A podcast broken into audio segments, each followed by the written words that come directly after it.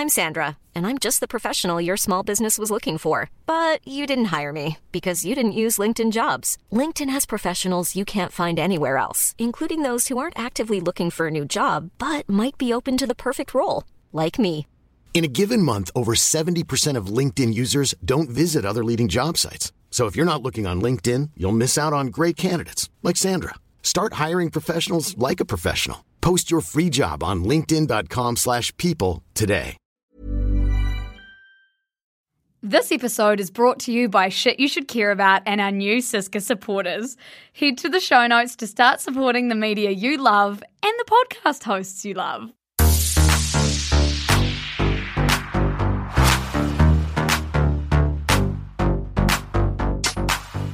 Kia ora everyone, and welcome back to another episode of your favourite part of the week, our, five, our favourite part of the week. Our favourite part of the week. our favourite part of the week, Culture Vulture. I was just telling Liv, um, I don't really like a long weekend because I get back when you're a business of only three people, essentially, you get back into a long week uh, into the week, and there's no one else there to pick up the slack. Like it's on all of us to just squish it all in. Oh god, it is. It's like you know, researching for your podcast or whatever. You have kind of like a lot less time, and at five thirty a.m., I was in the car.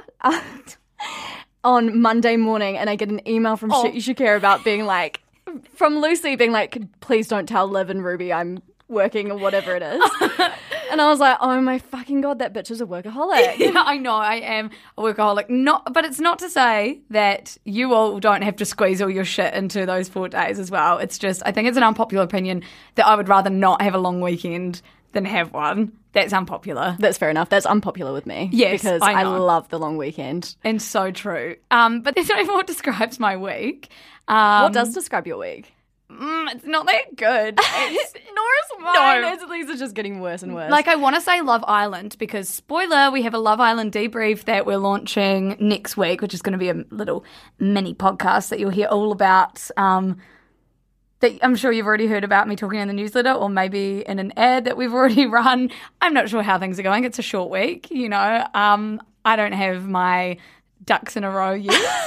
but the thing that describes my week, aside from Love Island, is. Last week, me and Ruby got off a really long weekend. Oh. Uh, no, a really long meeting, and a really said- long weekend. You just can't get it out of your head. That's all you're thinking about. It's No, it's not even one of my strong opinions. It's just like come out.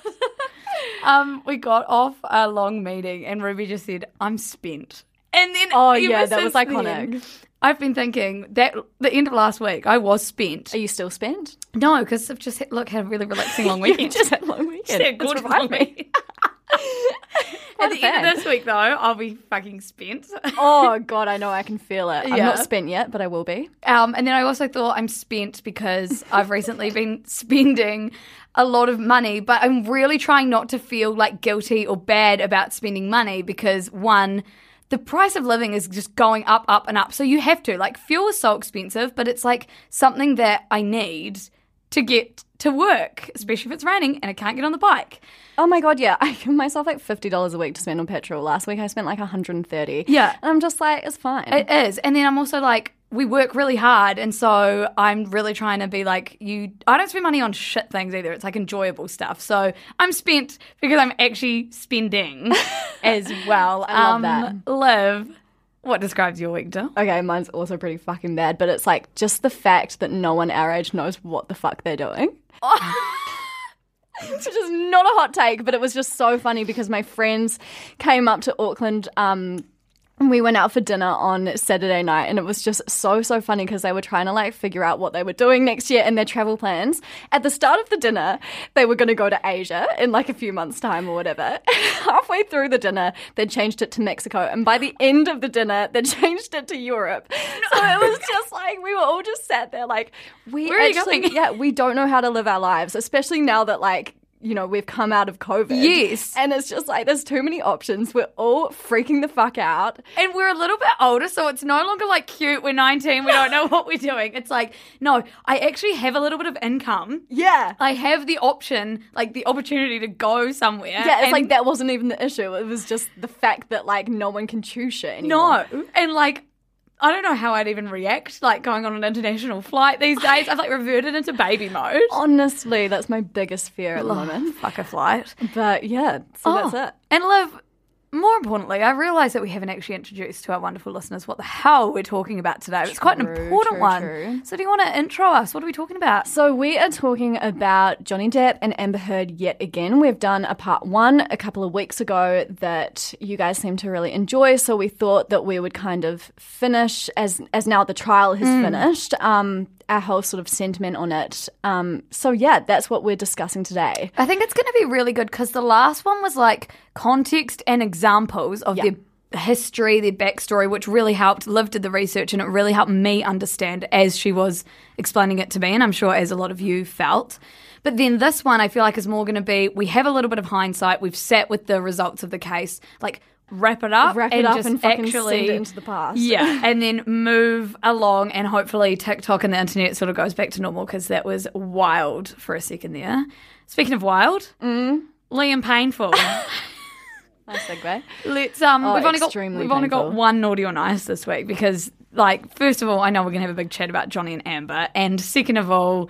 Just all I can think about is Liam Payne. I just couldn't think of anything else to talk about. And so there's a lot to unpack with Mm-hmm. Liam Payne, and we're not going to do it all. And I'm actually going to rush because I've been thinking about it too much. Fair enough. First of all, he's like launched a bunch of NFTs, which is like really dumb for him. Like, I What get type it. of NFTs? just, I think he's been doing some little drawings and just wants to Oh, mint okay. them, chuck them on the blockchain, Yeah. and do a quick pump and dump, As they do these days. make some quick money. Um, just for the record, Web three can be cool. I'm sure it's got some great use cases. NFTs, I'm not that into, which you've probably got by my sentiment on here, but. I'm cautiously optimistic about the future because there's cool technology popping up all the time. Just thought I should put that in I there. think that's a nice place to be sitting. Yeah. Um, so with NFTs, I think for him, don't love it for him because No. I just don't think he's an artist except for a singer. But maybe he is. Anyway, then he cheated on his girlfriend, and One Direction fans thought that he was with his girlfriend. So they took a photo of him and this girl, posted it online, and then his girlfriend, oh, his fiance, I should say, at the time was like, this isn't me. Like, people were tagging her in it thinking. Do people just not know who she is or something? no, we know who she is. She is. She used to be a One Direction fan. She was like at their concerts and stuff. Oh my god! So it's Uh, like a real life um, fan, fan, fiction. fiction. Anyway, but then, well, it ended in a not fan fiction. Well, it ended in a not fairy tale because he was pictured with this other girl. People thought that it was Maya, his fiance. Were tagging her, and she had to comment something like, "Hey, I appreciate." The fans so much, but it really hurts to see a photo of me being uh, a photo of Liam and a girl that's not me being circulated. Sorry, imagine that. One, your boyfriend's cheating on you. Two, everyone's tagging you in the picture Thinking of your boyfriend you. cheating on you. It's pretty diabolical. No, it's diabolical. And then he like they obviously broke up, and then really quickly he stepped out with this new new girlfriend, the one he was pictured with, cheating on his fiance. Anyway, so there was that saga, but. The one that I'm going to talk about today is him going on Logan Paul's podcast of all mm. people. What is it called? Impulsive. Impulsive, great name. Yeah, like, actually hate to say it, fucking great No, name. I know, I know. It could have come straight out of your brain. Yeah, I know. I love it. anyway, don't love the podcast. Don't really love the dude either. But Liam Payne went on um, Impulsive, probably because he couldn't get on James Corden or Jimmy Fallon or something. This whatever. is what I thought was so weird. Side tangent with, um, you know how you made me watch James Corden's kind Yeah. of thing with Harry Styles and them recording Daylight. Okay, Harry does not say a single word. That's what I said. Oh, is it? Okay. No, I was literally like, it was awkward. I was literally like, why does it- it was a Harry James show. have to talk this whole time? But it was like, because usually I find James Corden quite like almost unbearable to watch Mm. just in Carpool Karaoke's when he's like singing over the artist and Yeah. quite inserting himself, whatever. Like that's his whole shtick. Like, It is, He yeah. can do it. Um, and he's ending the show soon, so I don't want to die on that hill of hating James No, yeah, Corden. fair enough. Um, however, I agree. It was like, but it didn't even feel like he was inserting himself. It felt like Harry just didn't want to say. No, anything. it felt like Harry didn't want to be there. I know. The entire time. And it was like, if James wasn't inserting himself, there would have not been any sort of content. I know, but maybe Harry was real tired because he's doing all this Oh, promo. fuck yeah. I don't blame the guy. No, Like. Jesus Christ. And also going into a girl's apartment, like, where they're like fanning I over you. I mean, it would probably be the same if you ever met us. But No, it would be, but that would be like nightmare material. honestly, For like, us? yeah. But like, it would be cool. For, it would be awful to be in his shoes. I know. just would hate it. Oh my god, I know. So, um, great tangent though, Liv. Anyway, let's go back to Liam Payneful. So basically, okay, we always want to caveat these things by saying something about Liam feels like he's going through something. Like Yeah. Just the way he was using alcohol um, during the podcast. Like I've listened to the whole thing. I like wanted to know what everyone was going wild about on Twitter, and like it does seem like with all these events, he's sort of losing himself. He's going through something. I just think we can we always need to caveat shit with that because we've seen Kanye. I agree, and it's hard being in the public eye, and Yeah. it's hard people dissecting every single fucking word that you're saying. But, yes, yeah. But in saying that, um, he went on this podcast and he he did have odd behavior, but it was just like kind of narcissistic behavior. It was like when. Oh, I don't know how to describe it, but like almost martyrish. Like I'm above everything and everyone. Like, but I also don't really care. yeah, exactly. But I'm trying really hard to like be this sort of Zen guy. Yeah. I don't know. It just it did. It, It came was- across odd. It was just really random. So he just, I mean, he made all these calls. It starts off about him talking about how he fought Quavo shirtless in a bar. And then the podcast host is sort of like, yeah, why are you shirtless all the time? And he's like, oh, well, like, I'm, I'm really proud of my body at the Does moment. he say like, I used to be a huge guy or something like that? It's like he, he didn't even, and but like he's proud of his body. He's whipped his shirt off all the time. Like go off. Then he talked about how One Direction was essentially formed around him because Simon Cowell brought him back. And I don't know, built the band around him. Like, there's parts of this that I think have some truth. Like, obviously, Simon Cowell, he auditioned two years before Hmm. One Direction was a thing. Simon Cowell knew who he was. He could sing. He did hold the boys together in terms of at timing. the start as Yeah. well. I do remember him sort of being like the front facing guy and then slowly it transitioned to Yeah. sort of like Harry and Zayn coming to the front. Yeah, and like he, you know, he had to literally aggressively slap his leg so the boys would stay on beat. Like he did teach them a lot, but also like he said that he was the inception of One Direction and like He just hyperbolized a lot of shit, yeah, hey? he did. He But then also trying to come across like he didn't give a fuck. It's like you do. You're trying to tell everyone that you're Well, like. why else would you be on the podcast? Like hundred you're losing relevancy. Like Harry's having his big moment. Like it's really funny. Everyone's saying like Harry's playing Coachella and you are at an after party at Coachella trying to fight people. Like there's levels. And it was like the whole time he was sitting sat there on the panel and everyone was like kind of guessing him up, but in a sort of like, we're not really sure about this guy sort of way. Like it was just all a bit awkward. And did you see the bit in the podcast where um, Logan Paul goes, I think your girl just spilled her Coke. And then he goes, oh, baby, or something. And it's like, "Ah, yuck. God. Anyway, um, he continues, like, he actually spoke really nicely about Louis, saying, like, after saying he basically came to blows with people behind the stage, which I don't know who he came to blows with. Oh, and then he said that cringe thing that was like, Oh my god, no. if you don't, what did he say? If you don't put those hands down, there is There's a, a high chance chance you're to gonna lose lose them. anyone that says something like that is just inherently a bit of an asshole. well, I think. yeah. And then he said, what he also said, like, um, I made it quite known to the band that I didn't take any shit. I'm not going to tell you how. Like, oh my God. I'll leave it to the imagination. Oh, he was so cringe. Yeah, but he said about Louis, like, some people had their voice in the band on stage and some people found it in leadership behind the stage. And, like, I don't know, he spoke quite well about Louis, but maybe that's because he doesn't see Louis as a threat. Um, he also bragged about doing illegal things, but never getting caught for doing them, which was really cringe. It was when he was talking about his quote unquote feud with Justin Bieber. And he was like, oh, yeah, Justin Bieber's been naughty or in the past or whatever, got caught doing illegal things. And Liam was sort of like, yeah, I did them all. I just didn't get caught doing them. Like, Oh my god, I know. and that whole thing, it's like, yeah, I just went into Beeb's trailer Oh, and like no, just like puts himself on this weird fucking pedestal. And it's just like the whole way that all of those guys were talking about Justin Bieber was like, yeah, you know, like we're in with the Biebs. Um, and then he made the bold, bold claims, Liv, that he outsold everybody in the band with Oh. his one billion streams, one billion albums or something Record sales. with Quavo. And I mean, that's been quite heavily fact checked on the web. That Like, how can you just say something blatantly untrue? Like, do not understand the internet? That's literally I, I there's fact checkers everywhere. You can't get away with that sort of shit anymore. That's why he was on Impulsive and not Jimmy Fallon, right? Literally. As if Jimmy Fallon would let him say, I like outsold all the members of the band. Um, he talked about in One Direction he would enjoy the minibar and smash up the hotel room. Oh, no, no, no, no. What What I found so funny is he kept referring to One Direction as a rock band Oh, and he said like our last few albums slowly pivoted to rock. towards rock. And then he couldn't say the member of the Eagles that was apparently really obsessed with one of their songs. He was like, "Oh yeah, from the Eagles, whatever his name is." And I was like, like as though you're a- above the Eagles. "No." Oh, no, I just found that so funny. And he said something about no one wants to be part of a cheesy boy band. I'm like, you were a cheesy boy band and you should own it. Like You you, should- were Harry not, owns it. Yeah, like you were not rock No. stars. Well, actually, the last two albums are like trying to be rock. Yeah. Like almost fully trying to be rock. But the first three, or the first two at least, are pure bubblegum pop sugar. Oh my god, it's, that was just really funny to me because he wanted to be seen as like One Direction, Fleetwood Mac, No, like on the same. Like, oh, he, they just got to own it, eh? Um, he said he has perfect pitch like Charlie Puth, but because he never learnt to play the piano or whatever, he just like never could put it to use.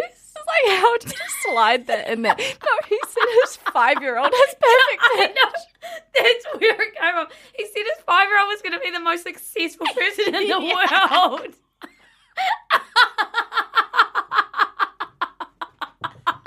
He said his five year old had perfect pitch. I know. It's just like Oh my fucking God. most five year olds can't talk that well, let alone. My five year old has perfect pitch. And no, he couldn't even call it perfect pitch. He was just like, That yeah, thing I've that got Charlie that thing that Charlie Puth has. oh my god. God, no, that was There was gonna be that was massive- a peak. That was a peak of the interview. Okay, a few more things. Shed a He's- layer, Lucy. Shed a layer. I've with had that. to shed a layer with all that laughter. Um, um, he said he's got a lot of companies and he's big in biotech. How did he manage to fit all of these things? It's like he came in with a checklist. Like, if I'm not going to succeed at singing, at least let me name seven other things that I could do. and the fact that I winked at my judge and now she's my baby mama. oh. And what did he say? He was like, oh, yeah, that's a dangerous weapon or something. Or like, Yeah. Have you seen the meme? No. Have you seen the video of him winking at her in the audition? oh, yes, but it makes me cringe. yes. Oh my god. Oh, okay. and then lastly, and this was the bit that fans really sort of got up in arms about on the internet, was there was the chat that he had about Zayn. Yeah. So Logan brings up that um, his brother Jake Paul had an altercation with Zayn, and then basically as soon as Zayn's, Zayn's name gets brought up, Liam starts sighing, like, ugh, mm. Zayn, like, yes, let's talk. But then I'm actually not going to lie, I did not think that, and this always happens with the internet, that what he said actually lined up with the level of like outrage over what he said about Zayn. I definitely agree. So he says, he like, basically all he says is there's many reasons why I dislike Zayn, but there are many reasons why I'll always, always be on his side. And then I've sort of paraphrased this. If I had to go through what he went through, his growth and whatever else, my parents are overly supportive to the point where it's annoying at times.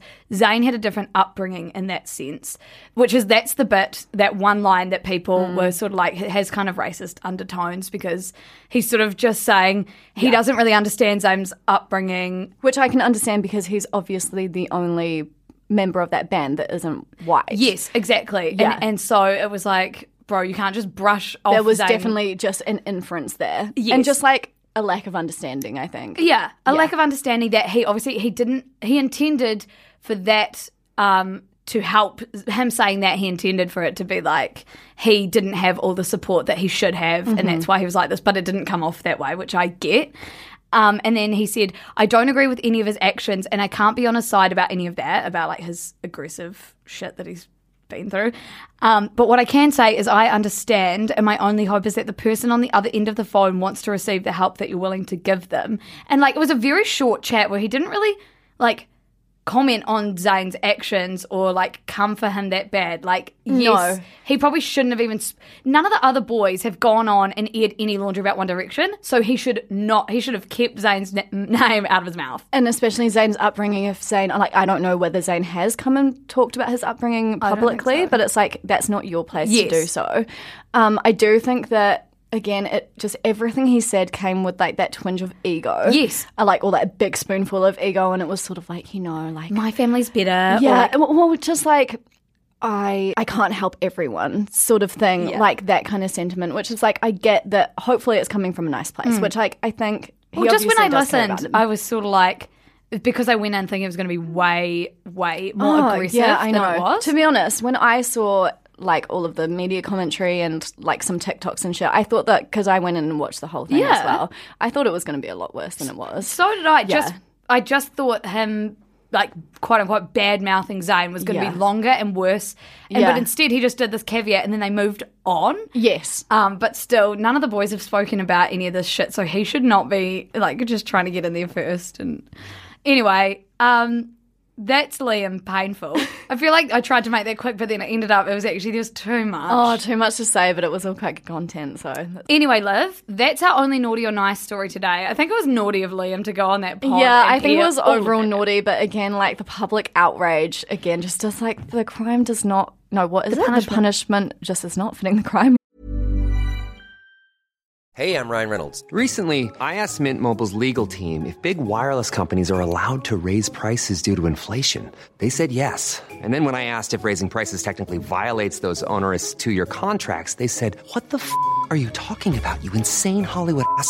F- So to recap, we're cutting the price of Mint Unlimited from $30 a month to just $15 a month. Give it a try at mintmobile.com slash switch. $45 upfront for three months plus taxes and fees. Promo rate for new customers for limited time. Unlimited more than 40 gigabytes per month. Slows. Full terms at mintmobile.com. These days. So here is an ad for us by us. I want to have a super quick chat to you all about SYSCA supporters. This is the new way that you can support what we do here at Shit You Should Care About. Because right now we're in a studio which costs money to hire with an audio engineer who we've got to pay, and every week we're researching, scripting, and hosting this thing for you, all which takes time, resources, and it costs money. You'll also notice that we're using valuable advertising space here, space which we often leave empty because we want to make sure that we're only partnering with the best and most vibey people. So, for all of these reasons, we need your support to keep doing what we do. So, please, if you have $1 or if you have $100, consider becoming a SYSCA supporter so that we can keep doing this for you. The link is in the show notes. We love you so much. Bye. Just before we launch into this next segment on Johnny Depp and Amber Heard, we should put a content warning because obviously we're going to be talking about abuse and it's going to get heavy. It can't not with this um, chat we're about to have. So I would recommend listening through to it if you can. I think it'll be really helpful and meaningful. But if it's too much for you, honestly, just stop it here and wait for our Love Island podcast that's about to roll out. Okay, Luce, here we are, part two. Amber Heard, Johnny Depp.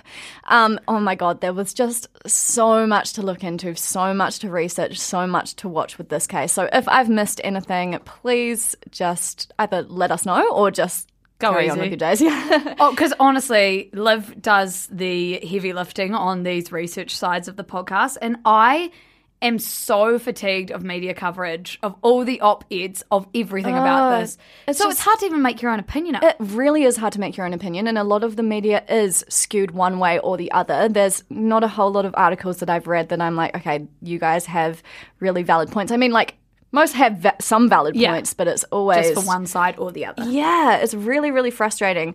So I think where we'll start is just a brief recap of kind of where we left off the last episode. So when we had talked last time, I think we were about three weeks through the trial, halfway through. We'd heard from Johnny's witnesses. Um, and the takeaway moments was that Johnny was declaring that he was a victim of domestic abuse and that Amber was the aggressor in their relationship. He said that he had never physically or sexually abused a woman. He had written some very fucked up text about not only Amber, but there was one about his ex partner, the mother of his children as well. There was an argument about a prenup, well, allegedly about the prenup, where Amber allegedly threw a vodka bottle at Johnny Depp, which sliced off the tip of his finger. Psychologist Shannon Curry had diagnosed Amber with borderline personality disorder and histrionic disorder. And there were speakings of mutual abuse by their marriage therapist. There was a whole lot of other shit that went on as well. The, these were kind of like the tip of the iceberg, the most memorable moments from that side of things. So now we have heard from Amber's side of the trial. And I'm just going to run through the sort of major takeaways of her um, testimony and the witnesses on her behalf. So she has accused Johnny Depp of a pattern of violence under the influence of drugs and alcohol. That was a huge thing on her side of things, the substance abuse by Johnny Depp and the way that it related to domestic abuse. She said that he allegedly sexually assaulted her with a bottle under the influence of MDMA. Here's a quote from her testimony I'm looking in his eyes and I don't see him anymore. Um, I've never been so scared in my life. Psychologist Dawn Hughes um, who was a forensic psychologist, also evaluated Amber, and she testified that she believed Amber was suffering from PTSD from spousal abuse, um, and she rejected the personality disorder diagnosis. Amber's sister Whitney testified that she had witnessed Johnny grab Amber by her hair and hit her repeatedly in her face. Amber admitted to hitting Johnny in the face during that confrontation to protect her sister, as she had heard a rumor about Johnny Depp pushing Kate Moss down the stairs and would and was really scared that he would do the same to her sister. But then Kate Moss came up and said that Johnny had never pushed her down the stairs and that she slipped down the stairs while the two were together in the 90s. Two of Amber's friends testified that they witnessed injuries from when Johnny allegedly headbutted Amber and tore clumps of her hair from her head. A makeup artist said she remembered covering up injuries with makeup for Amber's appearance on the Late Late Show with James Corden. Um, a former agent of Depp's testified that Depp became increasingly unprofessional on movie sets, showing up late, increased drug and alcohol use, and often having to wear an earpiece to be fed lines, which kind of goes against the argument that it was the op ed that ruined Johnny's career. Hmm. There were also kind of testimonies that Johnny's Johnny Depp was becoming increasingly unprofessional before that happened. So that was sort of, again, the takeaway points of her side of the trial. Again, a whole lot of other shit went down. So we have had a verdict, which I'm sure most of you are very well aware of. So Johnny Depp came out on top monetarily. So he was to receive $10.4 million from Amber. This was because they had proven that she had defamed him on like three counts or something like that. And then she was to get $2 million from him. And this was because a lawyer said a sentence that defamed her, which was saying that the abuse was a hoax, mm-hmm. basically, which is why she got $2 million. Right. And we need to remember that this case wasn't about whether Depp abused Amber or whether she abused him. It was a defamation case. And therefore, this turned into a trial of character and credibility. That was sort of the whole thing, right? So Johnny was found. Um, so Amber was found guilty of defaming Johnny. of defaming Johnny. So the statement at the heart of this lawsuit was the title of her op ed piece, which said, I spoke up against sexual violence and faced our culture's wrath. That has to change. And then also two sentences within the piece, which were, Then two years ago, I became a public figure representing domestic abuse and felt the full force of our culture's wrath for the women who speak out. And then also, I had a rare vantage point of seeing in real time how institutions protect men accused of abuse. So those were sort of the statements that they were trying to say defamed Johnny Depp. Um, so her didn't actually write any of them. The post editor, the, the editor at the publication that she published it on, um, wrote the headline, and then the op-ed was actually ghostwritten. The jury found all three statements to be false, to be clearly about Johnny Depp, and to tell the reader something defamatory, and then to also have been intended by Amber Heard to be defamatory, and to have n- been known to be false by Amber Heard. Um, as proved by clear and convincing evidence. So that's what the jury ruled, and those were the statements that the jury was ruling on. Yeah. And I know that in the States, it's usually really hard to prove that someone has defamed you. Like what you were talking about just then. Um, was that like she knowingly published false information and she had like disregard what is it blatant disregard for the truth Yeah. which is what is called actual malice so I, I remember reading all the headlines when it came out and being like what does it mean that she acted with actual malice and it's like okay well it means that the jury has now found that she knew what the truth was and sort of kind of intentionally manipulated against the it. situation. Right. And so this is what we're talking about on it was a case of credibility, basically, to be like, who is Amber? What's she like? Are these statements something that she would have made up to attack Johnny? Um, and so basically, this whole trial has been like really upsetting for everyone involved. Um, and it's been awful to witness like a pretty hellish relationship between hum- two human beings. I always think like, oh my god, that that's meant to be like a warm space, like a safe mm-hmm. space in their life, and this is what it's come to.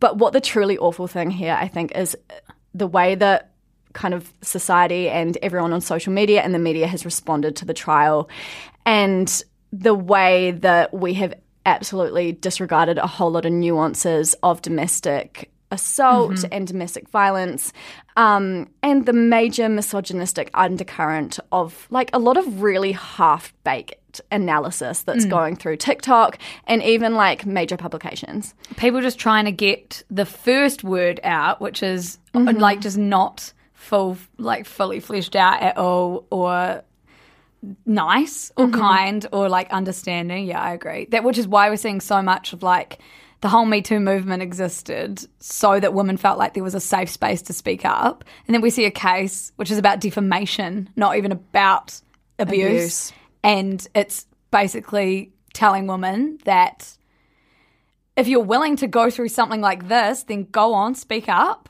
But if you're not willing to go through this, even though that won't be the case every time, it's just like this fucked up precedent has been ah, set for that sure. like maybe this will happen to you.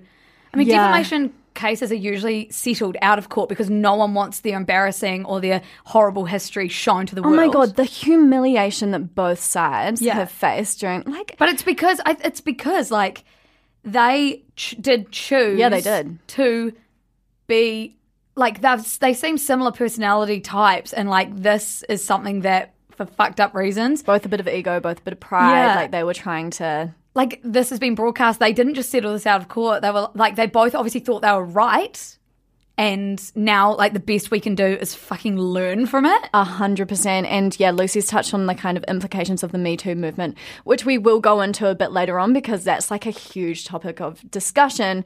Um, but first, I kind of wanted to talk about was I received this newsletter of underrated ideas in psychology. This is going to be relevant. Just bear with me a little bit. Um, so this newsletter is by a guy called Adam Mastroianni. He writes about this psychological phenomenon called the focusing illusion. And I'm just going to read out this excerpt because I think it is so relevant to the way that we have reacted to this trial. He says the focusing illusion. Um, there's a whole big world out there, and we only have two eyes to see it with and one brain to think about it. We can't behold everything at once, so we have to pick one thing at a time and filter the rest. And the mental process of picking and filtering is called attention. You might think that attention is a window between our brains and the world. You can peer over here and peer over there like a submarine twisting its periscope around. And that's mostly true, except the window is also a magnifying glass, enlarging whatever you see through it. Simply attending to something can make that thing seem more important than it really is. So our brains are only capable of seeing what we are used to seeing and our like belief system that we already have. Um, and it can hyperbolize and minimize things that we see in our environment or media or whatever it is. And I guess it kind of works hand in hand with confirmation bias, which is something that we've talked about before, Luce. Hey, it's like when you already have a certain set of beliefs, you will go through the world and you will just pick up and focus on things that already attribute to that, That belief. confirm your beliefs. Yeah, exactly. So the way that I see it in regards to this trial is that if you're a guy or even a girl or whoever you are, you, if you're a person and you're somewhat scared of the Me Too movement and the implications it might have on you or your friends, your brain, sort of unbeknownst to you, this is quite a subconscious thing, is looking for the threat of a woman to say what you deem is a false claim about you or someone that you care about, right? So everything people say in regards to sexual assault, your brain is probably subconsciously ignoring a lot of the solid argument of what they're saying, and instead it's focusing on the few holes or inconsistencies within that person's story of what's happened to them. So Because you're constantly thinking, how can what this person's saying affect me? 100%. Even if you don't realize you're thinking that. Yeah, that. exactly. So your brain is literally being like to you, oh, what they're saying about like what happened to them, the brutal things that, you know, occurred. That doesn't matter to you, right? We're going to focus on the fact that, oh, but she said She did it too. Yeah, Or, she like- she took drugs too. She's saying that he he did something, but it couldn't have happened at that point in time, or whatever it is. Or in Amber Heard's case, she said that she had a bruise and she covered it up with a certain sort of makeup that wasn't even around at that time. Mm-hmm. And so, like Johnny Depp, wacky and wonderful characters that we grew up with, such as like Captain Jack Sparrow, Edward Scissorhands, whatever. Like, you're not just seeing Johnny Depp. Mm-hmm. Whereas with Amber Heard, like, no one really knew who she was, Mm-hmm. you know. Um, and then also, like for people that have been skeptical, scared, or intimidated by the Me Too movement, I feel like they've been waiting for that rare case where there is more or seemingly more evidence stacked against the woman than the man, right? And Amber Heard was the perfect scapegoat for this. Firstly, she's an actress. Yeah. So that doesn't bode well for her, right? People are like, well, she's an actress. She comes across very dramatic on the stand. She's always looking at the jury. Like, there are things about Amber Heard. She seems manipulative, right? From from just the way that she acts. Um, money was also involved. So, especially the prenup, like people love to talk about, you know, gold digging woman and everything. Um, she was also previously in the media for an alleged assault against her previous partner, even though her previous partner had said that that was majorly dr- dramatized.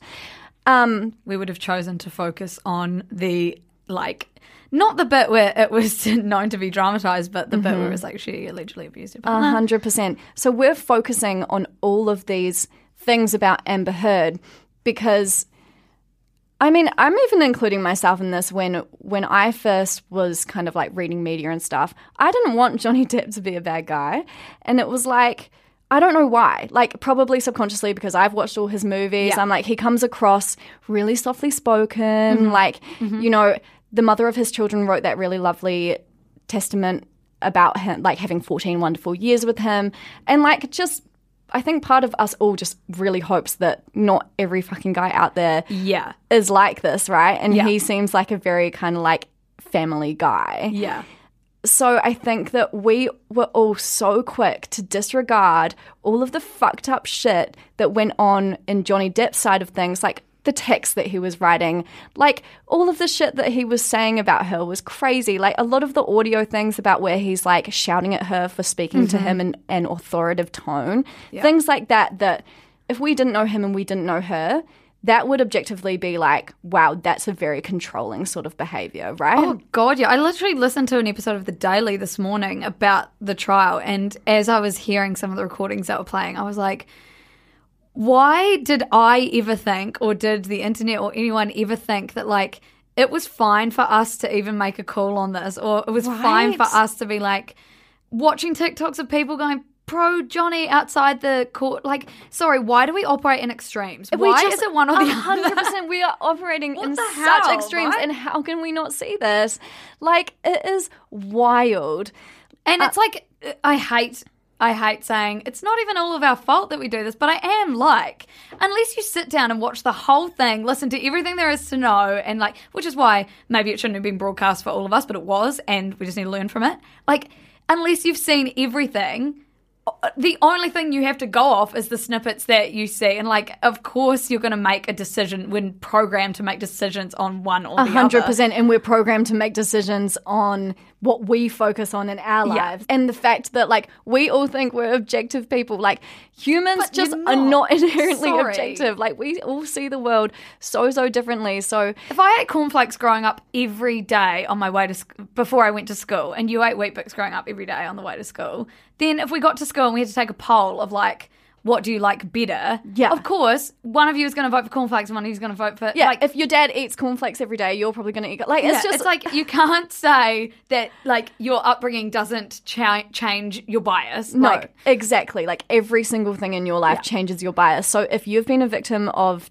domestic abuse, the likelihood is you're going to side with Amber Heard because you know what it's like to maybe be in that mm-hmm. stand or you know what it's like to to have those awful awful things done to you that she's accusing Johnny Depp of. But then imagine if you're a guy and your friend has been accused of sexual assault and he he's your best friend in the world and then he says that this girl's lying. Like mm. you know and there's so many people out there like that. Mm-hmm. And it's just like it's just so so so complicated. And yeah. we're trying to fit this like incredibly gray area into a black box and a white box. Yeah. and it's just not possible um so I think the widespread public hate is the real villain in this Oh, yeah. case, like hundred percent. And it's like, are you Team Amber or Team Johnny? What do you think about this? And it's like, why do we need to Like it's not Twilight. Like why they're even teams? a hundred percent like these are like fucked up toxic relationships that have so many different facets. And like in the end, they both lost, but Amber lost way more heavily. Or woman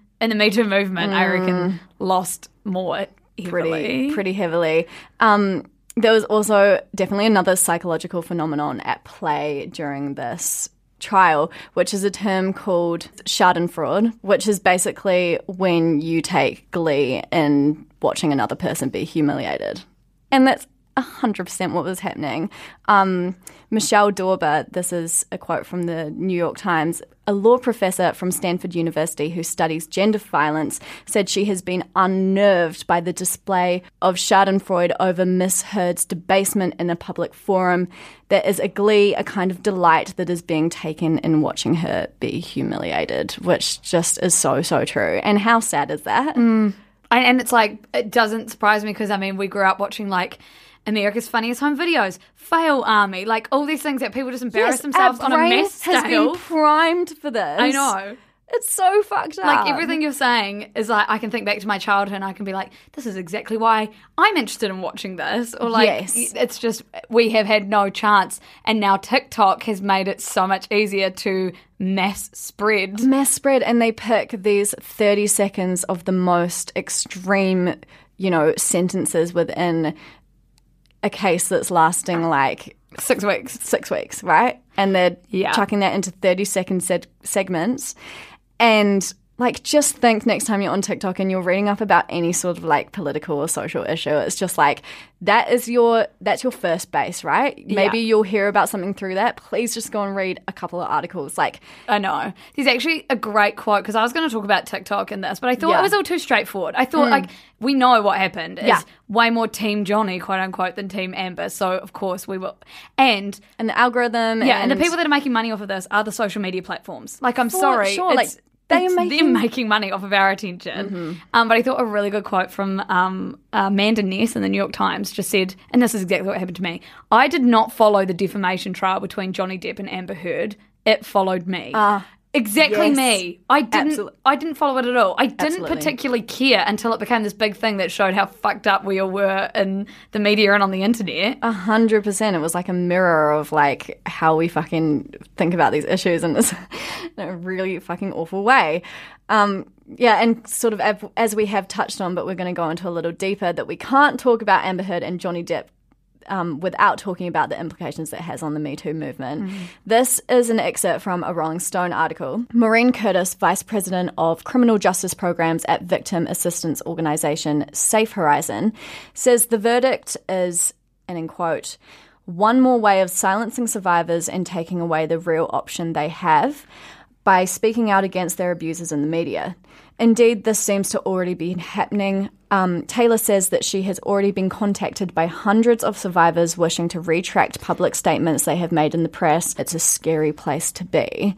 I'm so glad you brought this up because while I feel like your overarching thoughts have been psychological, like why have we done this, how are we reacting to this, in classic Lucy and Liv being different, Yeah. my overarching thought was about like sort of the legalities or Yeah. like the playbook that has now been put out there for people to follow, especially men, which is like it's legitimized this way of if you think someone's defamed you, uh, like even if you've abused them, you can say like even if you are guilty of abusing them, you can take them to court for defamation.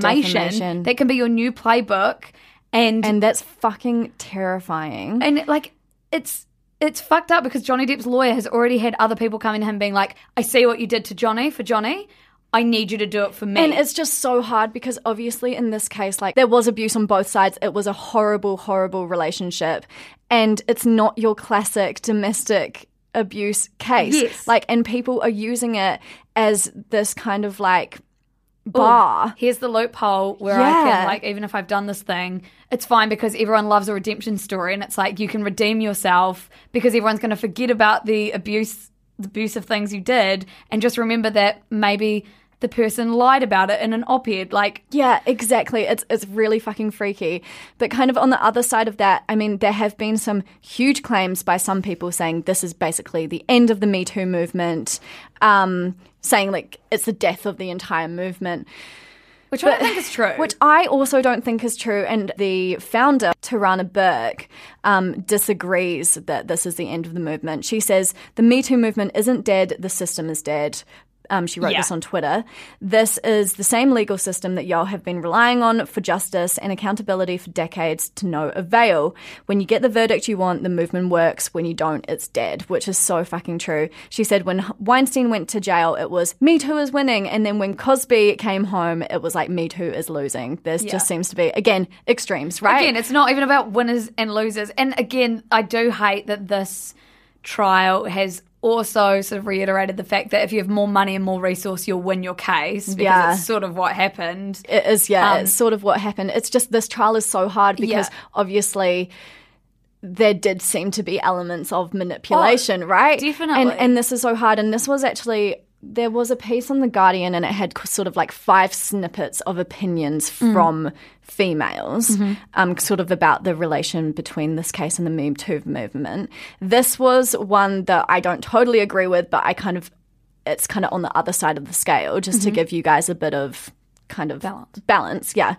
Um, why are some feminists buying into the narrative that Johnny Depp Amber Heard trial is a fatal blow to Me Too? We have always known there would be false allegations of abuse among genuine Me Too disclosures. Some women lie just as some men do, and we knew that women would continue to not be believed. Me Too is about removing systemic barriers that prevent the abuse of women being treated seriously. It is about treating women as believable and their allegations as important. There's no reason why Heard's loss should undermine that, which I I definitely agree with. I just think she's she's taking that Amber Heard is inherently uh, lying, Oh, right. which which I don't fully agree with Yeah. because I think that we'll actually never know what We'll never know. There were elements of truth and lies within all Within of that. all and it it. wasn't even about There were like, inconsistencies on both sides. I mean, yeah, it- it's not even about that, right? It's not even about that. It's not even about that.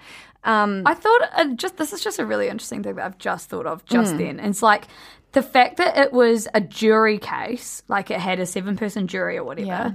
Those jury members are also like not immune to they would go home and get on TikTok and see all of that shit as well. That you they weren't banned from the internet or anything. were they Like, not banned? No. Because, oh my god, yeah, You can't be banned. Like they would have gone home. They're allowed to live their private lives. They're not allowed to talk about the case, obviously. But sorry, they would be getting on TikTok as well. And as much as you're trying to, I mean, I'm guessing they would have tried to stay away from it. If, like they were good. jurors, They've obviously been told to, stay away from yeah. it, but who the fuck is? But like, you know, yeah, they like, would. You couldn't hide from it. Could you hide from it? No. no. I didn't even look for the case, and I couldn't hide from it. So I'm just, I was just thinking just then, there is no way that also the jury wasn't immune. So that's how big TikTok's influence actually could be. Oh, and it's huge. And I saw um, on TikTok that there was an apparent juror that came on afterwards and then was answering all of these questions about the case. And it's like they didn't put their face in and they were like user 2398 or like whatever it was.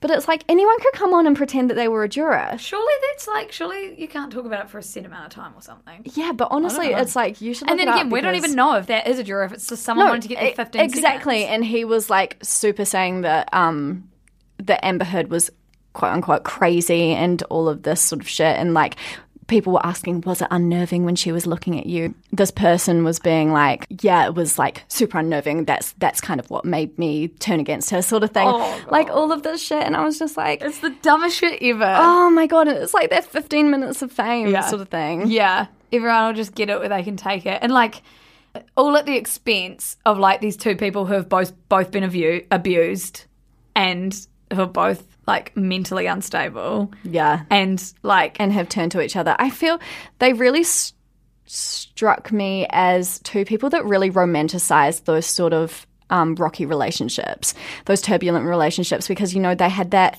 they had this journal where they'd write love letters to each other and all of this shit, and it's like that whole like yeah we might hate each other sometimes but really our love prevails like there was that sort of sentiment which shows how dangerous that sort of sentiment is like Oh, it's yeah. much more healthy to have like a consistently loving, maybe not the most thrilling relationship in the world, as opposed to like, you know, someone that you die for. Yeah. Um, and then, but also that's got this dark edge to it. Like it's just. But they were tortured artists, Yeah, yeah, that whole sentiment, right?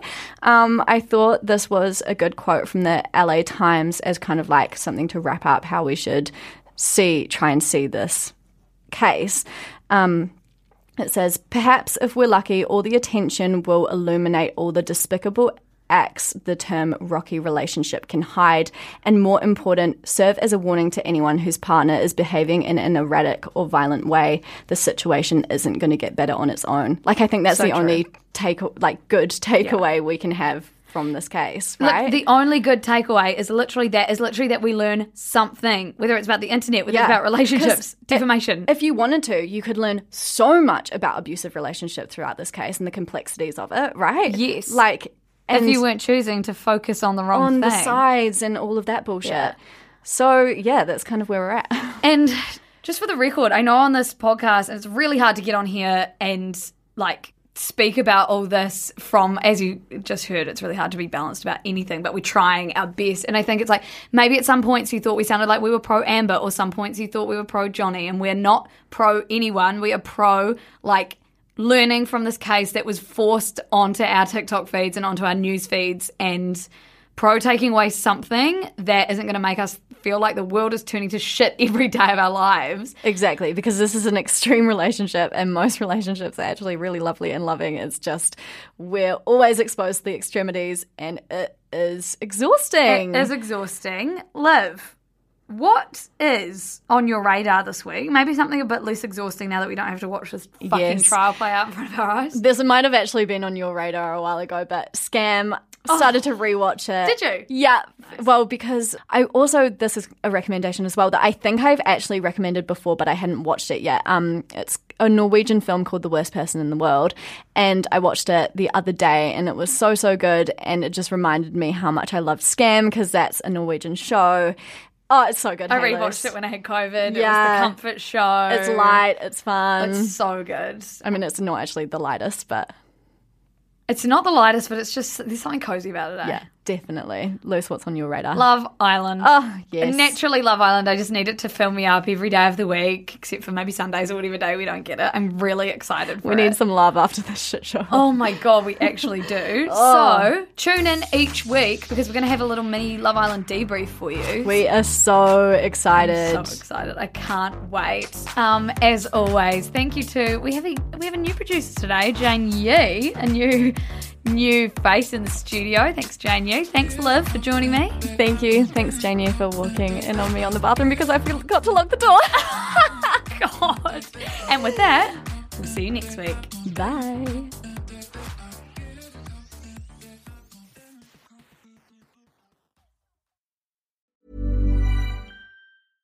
Imagine the softest sheets you've ever felt. Now imagine them getting even softer over time. That's what you'll feel with Boll and Branch's organic cotton sheets. In a recent customer survey, 96% replied that Bowl and Branch sheets get softer with every wash. Start getting your best night's sleep in these sheets that get softer and softer for years to come. Try their sheets with a 30-night guarantee. Plus, get 15% off your first order at bollandbranch.com. Code BUTTERY. Exclusions apply. See site for details.